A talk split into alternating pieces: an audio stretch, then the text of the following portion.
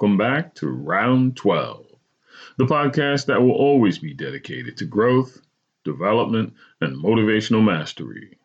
I am your host, Sensei Roger B. Hamilton. Thank you for joining us again today for another episode of the Round 12 podcast series. Let's go get it. Get your mojo working. Tribute to Mr. Jimmy Smith.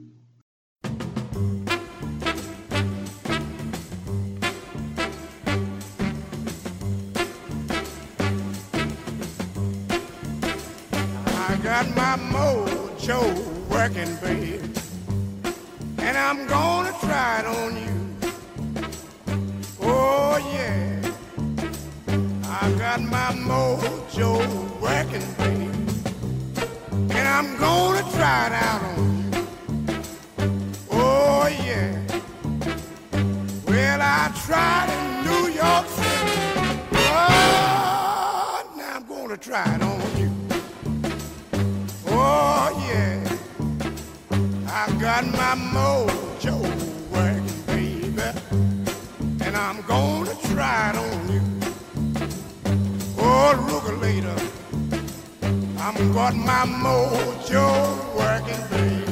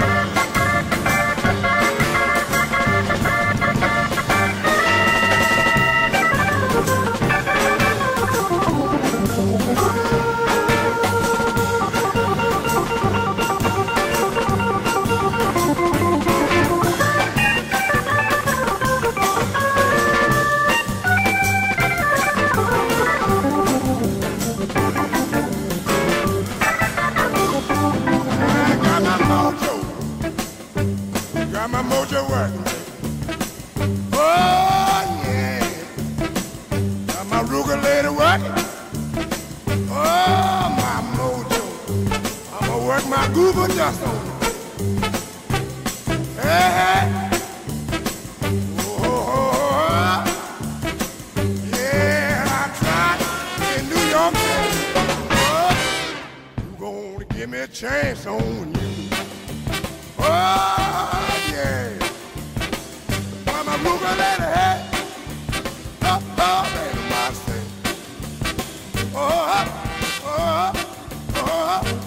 Oh, yeah. Ruger lady working on you, baby. Oh, yeah.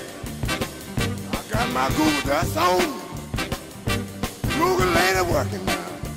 This is my glory. Hey, hey,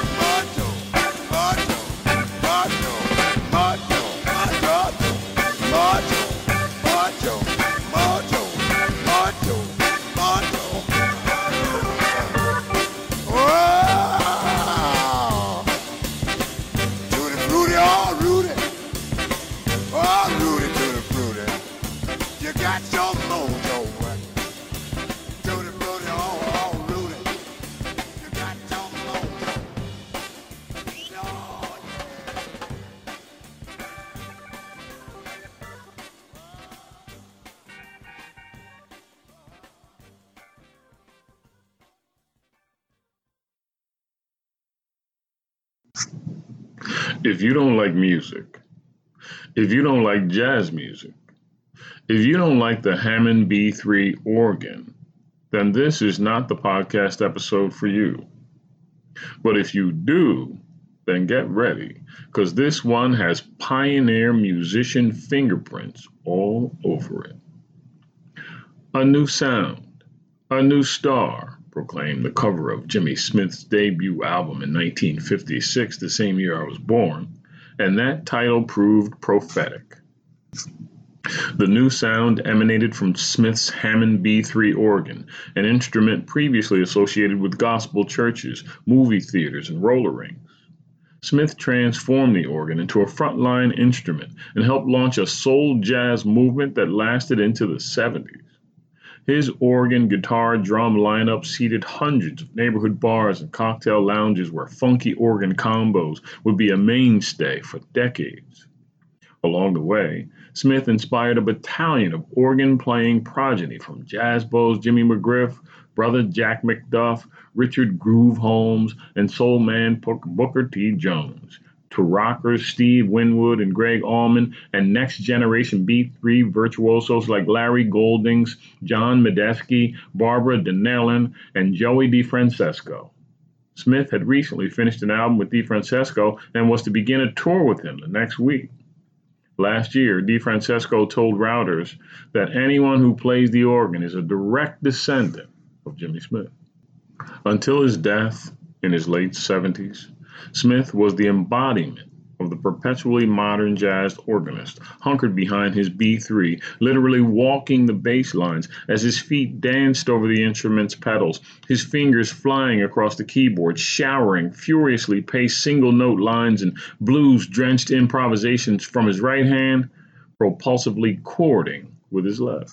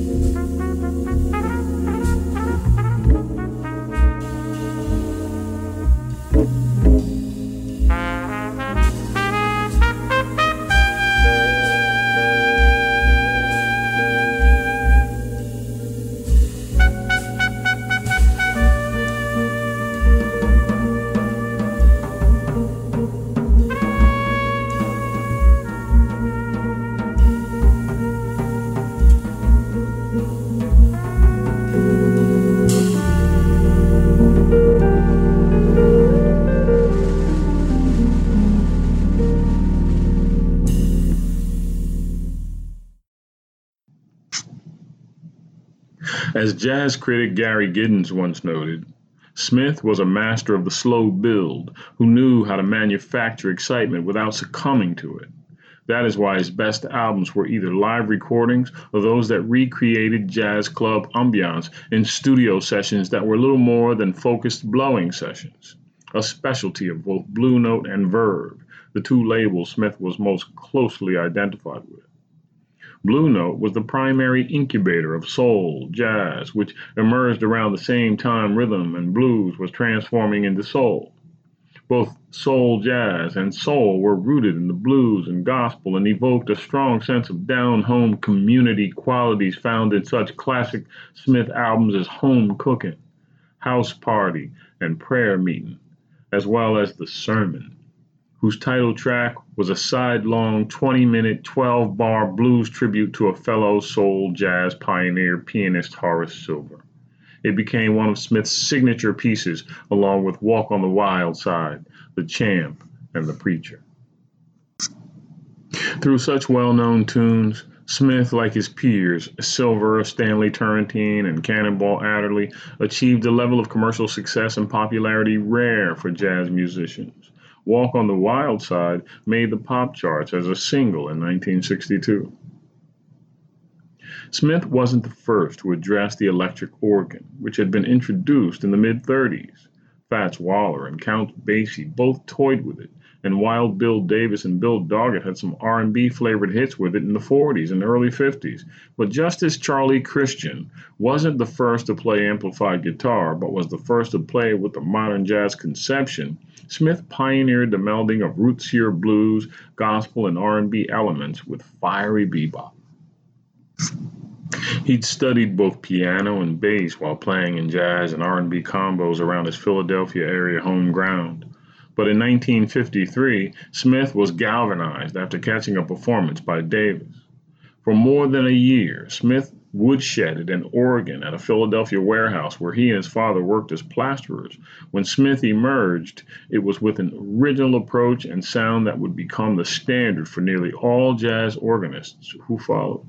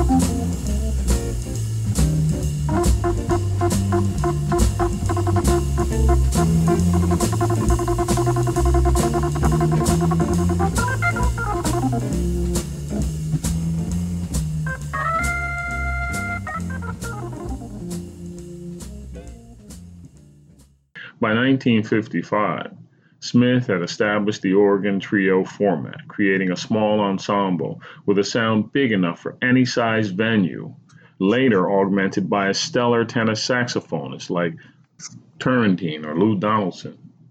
In 1956, after hearing a Smith set at Small's Paradise in Harlem, Alfred Lion, founder of Blue Note, announced to his wife that he was selling the label to follow this newfound genius on tour. Lion calmed down and relented, but his enthusiasm proved catching. A new sound, a new star, unleashed a flood of recordings from Blue Note. Later at Verve, Smith's classic included Organ Grinders Swing, as well as collaborations with guitarist Wes Montgomery and big bands conducted or arranged by Oliver Nelson. Smith's recordings over the past 25 years never matched his earlier work, although even recently his live performances showed remarkable consistency in terms of, him, of his improvisational skills and devotion to hard swinging, blues based jazz. In the 70s, the jazz scene had changed with the introduction of lighter, high tech keyboards. The bulky B3 fell out of favor with both musicians and audiences, though it found fans in retro movements in jazz, hip hop, soul, and appropriately jam band circles. That the B3 refuses to fade into obscurity is testament to the man whose letterhead boldly stated the world's greatest jazz organist. Who'd argue that? Jimmy Smith helped start a soul jazz movement that lasted into the 70s. So, what does this all mean to motivational mastery and you? It means that when you love something, when you're good at something, when you formulate an idea for something, when you reach higher and ignite the fire in your soul for something, when you cannot and will not relent and you must press on, this kind of message rings true. Be your best, do your thing, and play your music. You only get one life as we know it. So, this tribute to the late Mr. Jimmy Smith, may he rest in peace, is in some ways a tribute to us all, a tribute to the human condition and what you can do with it when you're ready. The subtle reminder here is get your mojo working. You never know what joy it might bring. Thank you for joining us again today for another episode of Round 12. May you live as long as you want and never want as long as you live. May the worst days of your future be like the best days of your past, and may you continue to answer life's bell every time. Until we meet again, time!